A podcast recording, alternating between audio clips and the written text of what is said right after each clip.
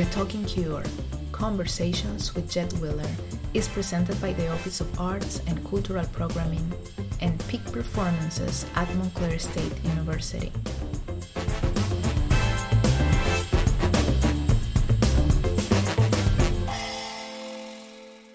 Welcome to the Talking Cure from East Chatham, New York. I'm Jed Wheeler, Executive Director for Arts and Cultural Programming at Montclair State University, Artistic Director of Peak Performances. And today I am here with one of the most important theater artists of our time. Important for a variety of reasons, not merely because she has a vision for what theater can be, but because Stacy Klein has a vision for what community should be and can be, whether it's in the middle of a pandemic or whether it's in the middle of a beautiful spring day. This is a wonderful person, this person, this Stacy Klein. She founded a theater company. No small task founding a theater company. Let's just let's posit some thought about that making a theater is one thing, founding a theater is another, grounding a theater and building it in a community that did not have theater before she discovered the community is a major, major, major achievement. Stacy has a cohort of colleagues, and they're based in Ashfield, Massachusetts. The company is called Double Edge, and Double Edge has brought two remarkable productions to peak performances. The most recent was Leonora and Alejandro. And for a variety of reasons, which we're going to get into in this discussion, Leonora and Alejandro will be presented again at peak performances in October 2020. Now, if that isn't a hopeful, positive statement for those of you listening to me today, I can think of none other we're going to make theater for people, despite all the obstacles, despite the barriers, and despite the tragedy that surrounds us today. So let's get started. Stacy, how are you today and where are you? I'm in Ashfield. I am at home because although I could be at my wonderful theater, we don't have good internet in Ashfield, except for in the center of town where I'm speaking to you from. So I would love to um, show you or describe for everyone what the farm looks like right now, but I'm here um, in the center of town right now. Well, the the sort of the context for this discussion really is community. And so, and let's let's take it as fact that no one has been to Ashfield who's listening. What is Ashfield? Where is it? And when you discovered Ashfield, what happened? Um, so Ashfield is a 1700 um, member town. Um, it's one of the hill towns in western Massachusetts. It is about 30 minutes by car from Northampton, where Smith College is, and the five colleges. It is, um, again, 45 minutes from the border with Vermont. Um, it's a very rural town. It is um, pretty much in the middle of nowhere. It's a, an old farming community. And now it has a variety of activities um, and also converted mostly to organic farming at this point. When I when I encountered well when I met you, and um, I would I'm not even going to guess how long ago that was, but we're going to put multiple decades into this conversation. Um, you were working on West 4th Street, if I'm not mistaken, in Manhattan. Uh, am I right about that? Were you, where were we you? were we were performing at La Mama, so you're right about That's- 4th that's- Street. That's right. Okay, good. Um, but we were located in Boston. I founded Double Edge in 1982 in Boston. So we're coming up on 40 years. Well, I found I just I I met you or and saw your work at La Mama. Yes, So Um, you you you left Boston. When did you leave Boston? 1994, 26 years ago. 26 This years. month. And I mean, I just think it's such an amazing story. I can't, you know, just the most positive. The reason I wanted to start this podcast here in this COVID 19 crisis um, is because what you've done um, projects and represents the most positive energy possible today. I, you know, the the barriers to making a theater are enormous. Making a theater in a community that did not have theater is it takes a special, special, special vision and determination and resilience, all of which I associate with.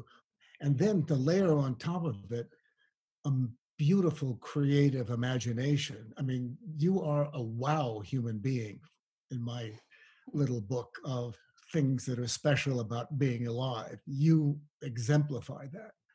But you've made a theater, it's called Double Edge. What is Double Edge? Why is it called Double Edge? Um, well, okay. So Double Edge started um, at Tufts, where a bunch of us PhD students got together and we decided um, we were sick of not doing practical theater. I couldn't stand it for more than six months. Um, yeah, I can thought maybe the idea that I went back to school was really bad. Um, plus, Fantastic. there there were no women teachers in the early 80s at Tufts. There were no women being studied, and I was from a history of radical feminist theater. Um, so I was like pretty much going crazy. Um, and so I decided, along with my love of Greek theater. Um, so I was researching a lot into women's choruses and rituals and ancient things like that. Um, and that also went together with my work with Rena Mirecka, Grotowski's founding actress. Um, oh, yes, I remember her. Right. So that started in the 70s, and I, I needed to combine this and move and um, not be bored anymore. So I um, did this performance called Rights, which was a modernization of the Bacchae set in a woman's bathroom in England. Um, and I did that at Tufts. And um, I made the men all go upstairs in the balcony and the women downstairs just to stir up some trouble. And um, it was really an incredible experience of these eight women who we worked with, um, made very crazy theater, um, and decided to start um, doing theater in Boston as a feminist theater group. So double edge comes from the labyrinth, um, the duality of the Greek women's choruses, the sacrifice to Dionysus, and also in sacrifice, the double edged blade.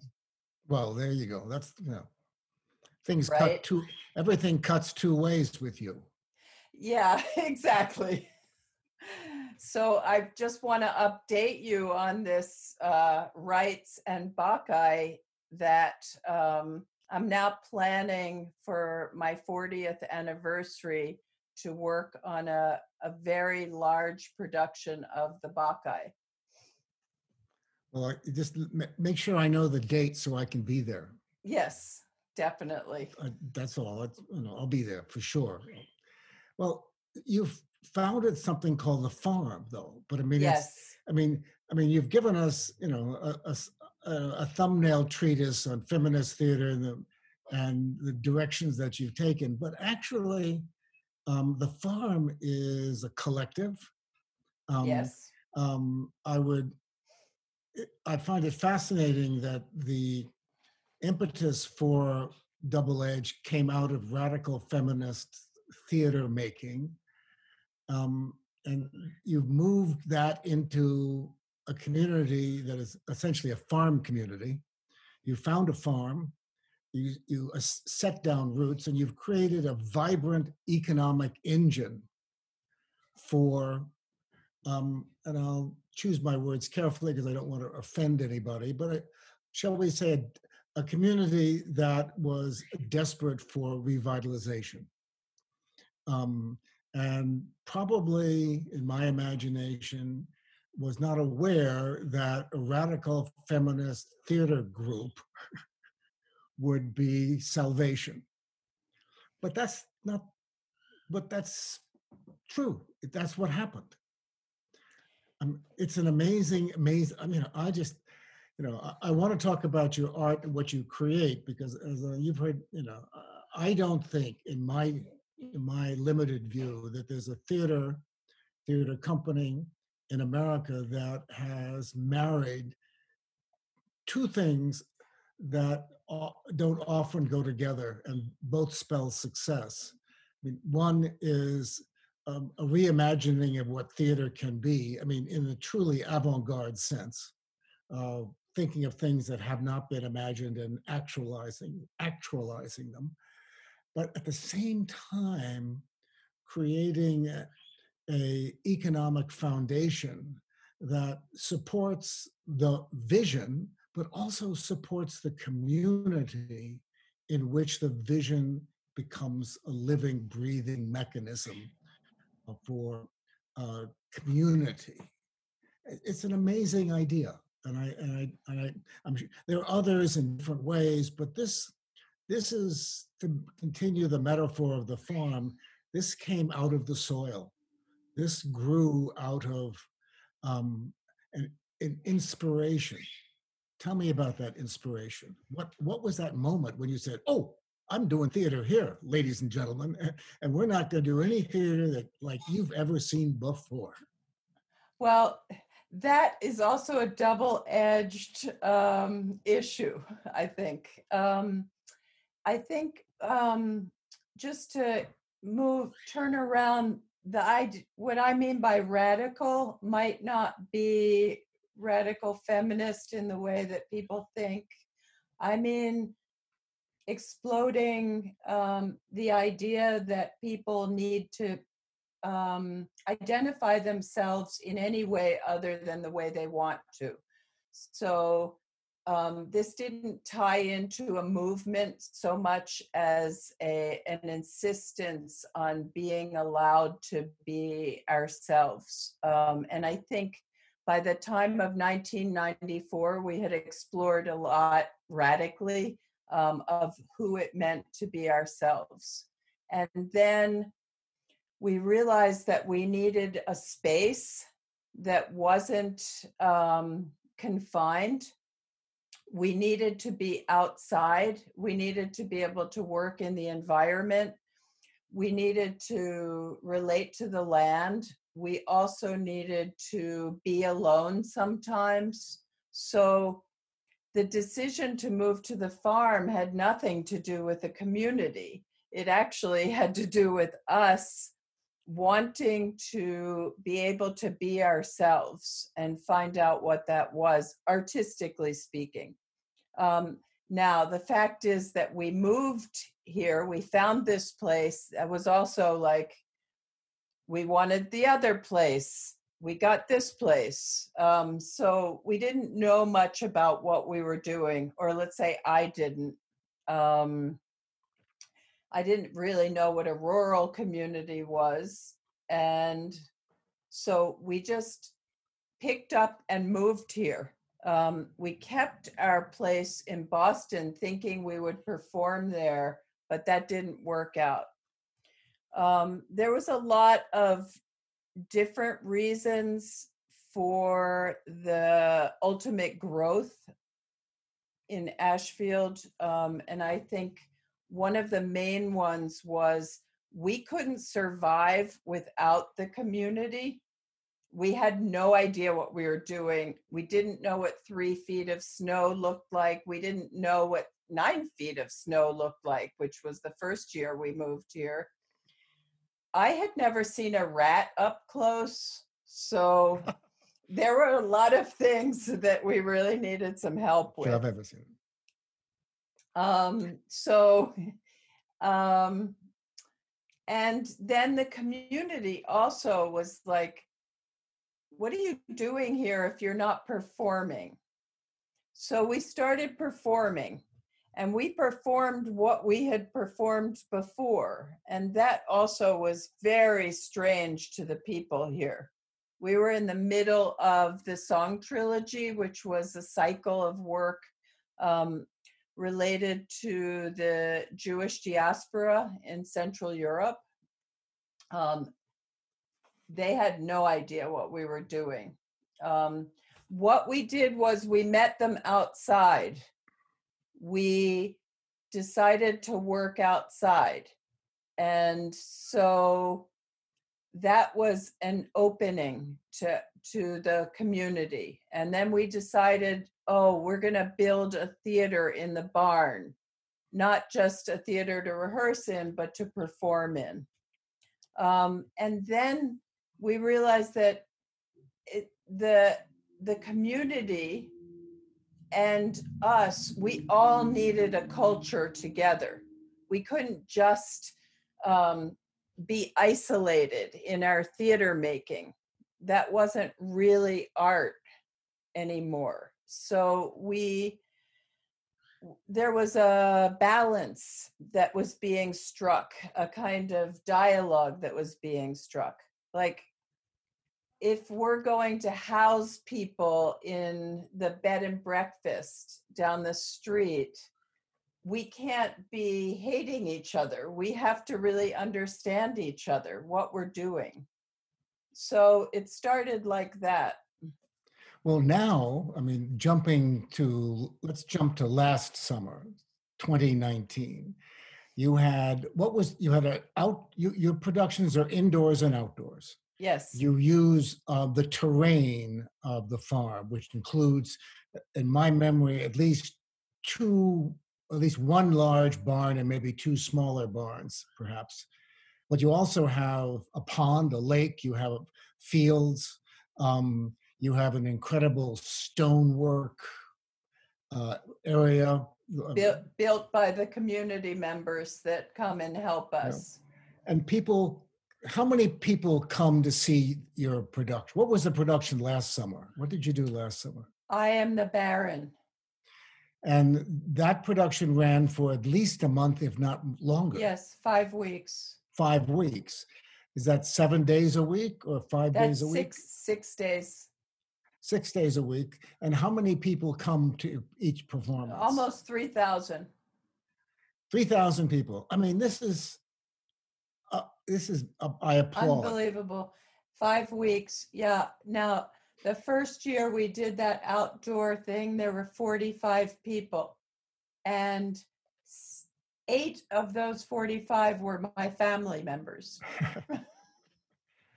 well, so you had 3,000 people last summer.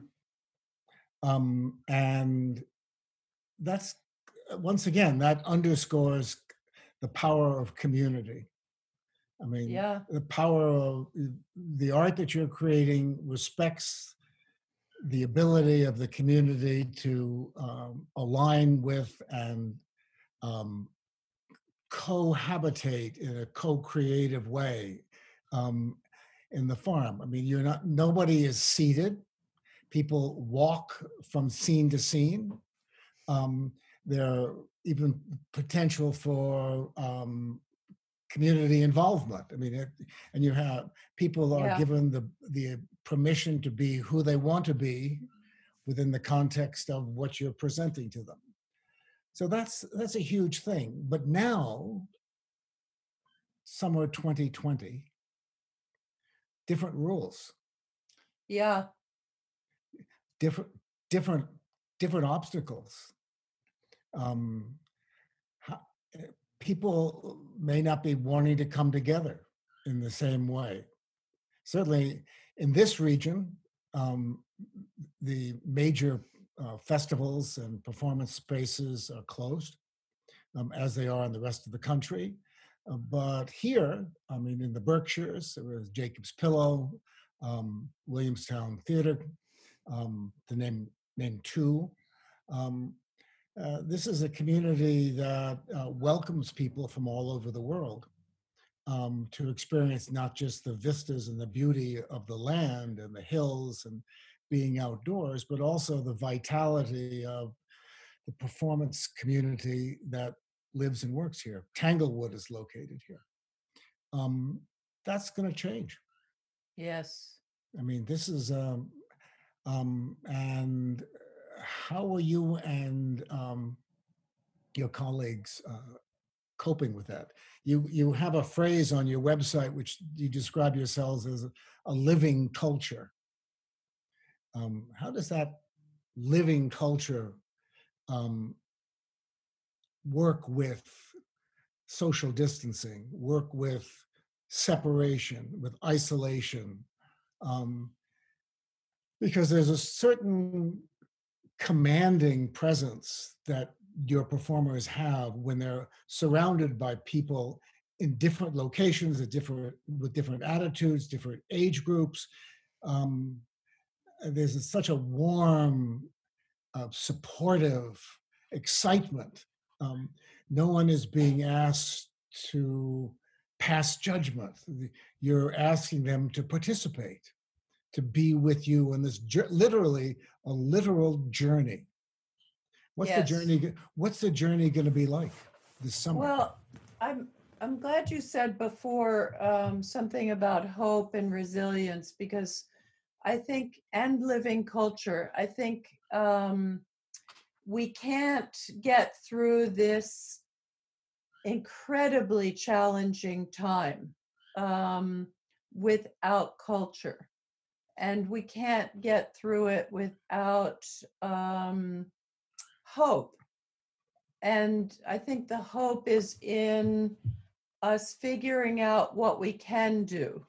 Um, all about like a week after we were forced to come back from our tour, um, we we're already talking about what can we do. What one thing we can do is open up the farm for people who want to drive here and walk around the farm and see all of the art that has been created over the years. And just be alone but in inside of all of the art.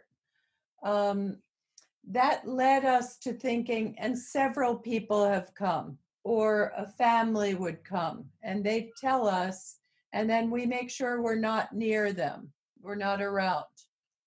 Um, so um, a lot of people don't have access to the outdoors right now, um, and it that's crazy because that is the thing that's still alive here, that's actually thriving.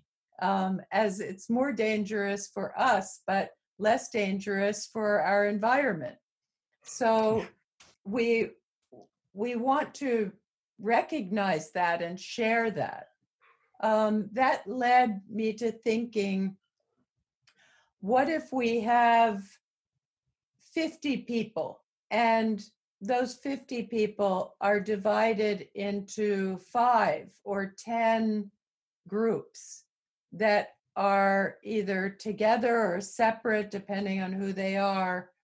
And we and they go all over the farm in different ways and they encounter us all over the farm in the pond at the stream in the air um, from some safe distance. So i'm now saying six feet apart but all together. Um, so i i think that there are ways that we can imagine, and because we're not a theater that just has a season because we're a group, um, we can dream and we can hope and we can do it. Um, so we're now working on this, and everybody's thinking about their roles over the last 10 years or 15 years and what was most special to them in there, um, what was most important to them, and what they could do in different areas of the farm. And the same with the music and everything else. So we are really actively planning this now. Today, because you know, it depends. Every day is bad news and then worse news or some good news. Or so today we decided, well, even if we can only have 10 people at a time, we'll have 10 people every half hour um, or every 45 minutes. So we're definitely committed to sharing art this summer in a very safe way. Fantastic. A, a, tremendous message of hope and resilience. Just we'll just we'll just bottle it. We'll, we'll share it with everybody. Tell me a little. Tell me about the tour that didn't happen. The, um, Leonora and Alejandro. Um, where were you when the tour stopped because of COVID 19? We were in Albuquerque. Um, Albuquerque was our first post technical residency at ArtsEmerson tour stop. So we had planned for five days of tech because it was the first performance. We were getting it all together. Um, and then performing. So we broke our backs and we worked like 10 hours a day and we got it all together and we did the performance and it was so great to do the performance. And the audience was so beautiful. And then the festival right after right after the audience left we talked with the festival directors and that that's the Revolutions Festival, and they said that they had to cancel.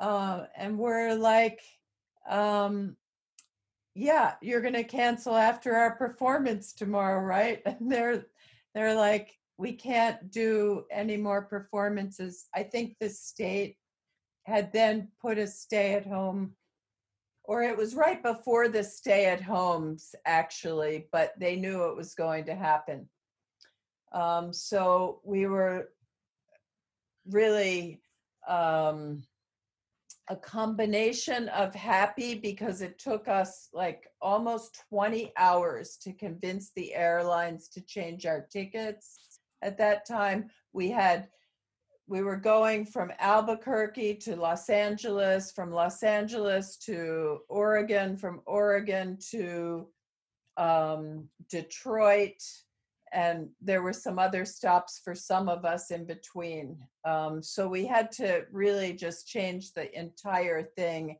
and go home. Um, it took us another 10 hours to take down our set uh, because of the way it was put up. Um, and we got home really dejected. And I have to say that um, you were one of the first people that really, I was like, wow, I haven't talked to you in months. And this is so great to talk to you. Well, uh, um, I, I don't have a con- control of anything um, ever, really. to me, it's just, it's just a question of of keeping my eyes open and ears open and saying, "Oh, well, wait a minute, let's try something out here that um, um, could work. Maybe it'll work." Um, I mean, part of um, what I wanted to do. I mean, there are two things that I wanted to do when I contacted you. One, I wanted to tell you how important you are, and I, having been in the uh, touring business for as long as I have been, had been before I started at Peak Performances 15 years ago. Um, I can only um, I can only I know actually more so than uh, what it feels like to have to cancel um, a, a well planned tour, um, particularly for a work that uh, like Leonora and Alejandro, which doesn't fit um, preconceptions about what uh, performance and theater or touring should be. Um, you're practically, um, you know, it's kind of each performance is practically bespoke, uh, frankly. Um, and I also felt that there was a huge opportunity, uh, you know, to um, record uh, Leonora and Alejandro um, so that people could see it in places that they would never have been able to see it, even if you had been on tour. Right. And um, and so because I'm like everybody else, the peak performances schedule was turned upside down, and I had to shake things in different directions. And we had had to cancel some events of the current season, and I wanted to keep my promises to those artists. We then had to push we found to find dates in the coming season um, with the expectation that there would be a coming season. Let's, yes.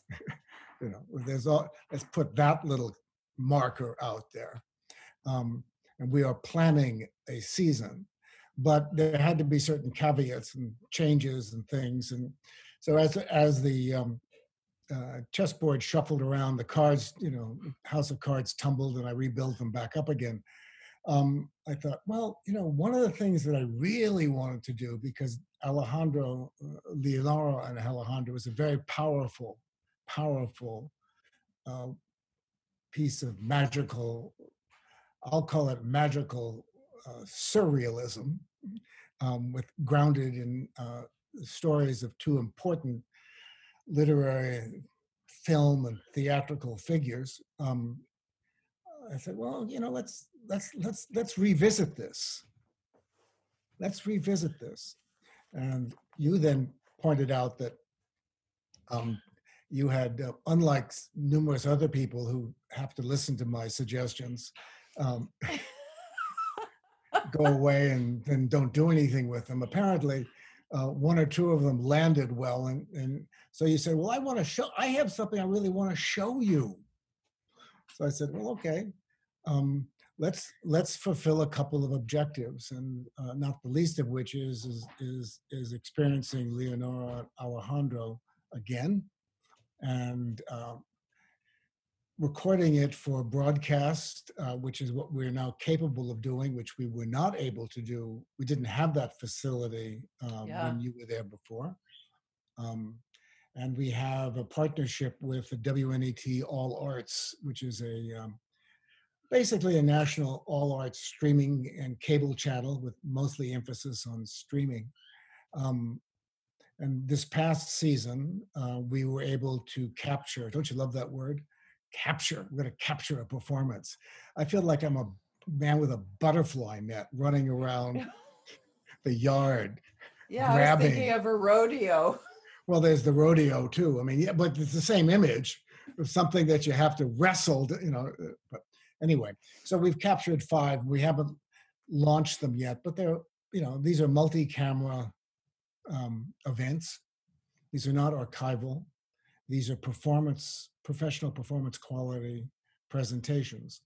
I thought, okay, let's do that with Double Edge. These are this is an important theater company that eh, you know had the rug pulled out from under them. Not that any others didn't. Everybody did. Everybody did. Um, and and life is precarious for everybody. But this was a work that we commissioned, and I wanted to, um, uh, just at a very personal level, I want to see it again.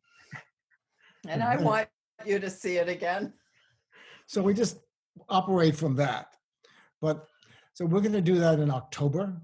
Um, I think it's I'll just put out some other things. I think it's um, even more timely now than it was when we did it mm. what two years ago. Yeah. Um, there's been you know um, major uh, observations made about uh, Mexican artists um, influencing American artists. Um, Uh, I, I had not been able to get to the Whitney exhibition before um, COVID 19 closed the museum. Um, maybe it'll, in some, in due course, maybe I'll be able to see it. But um, there's a profound amount of thought going into the artists uh, there in, in Mexico. Some of them, some of them concurrent with the time that Leonora was there. Yeah. Um, and I'm fascinated by uh, opening up the context of Leonora and Alejandro and um, the influences that people had, uh, that the artists in Mexico had on them, and conversely, um, their influences on American artists, and like you, for instance. yes.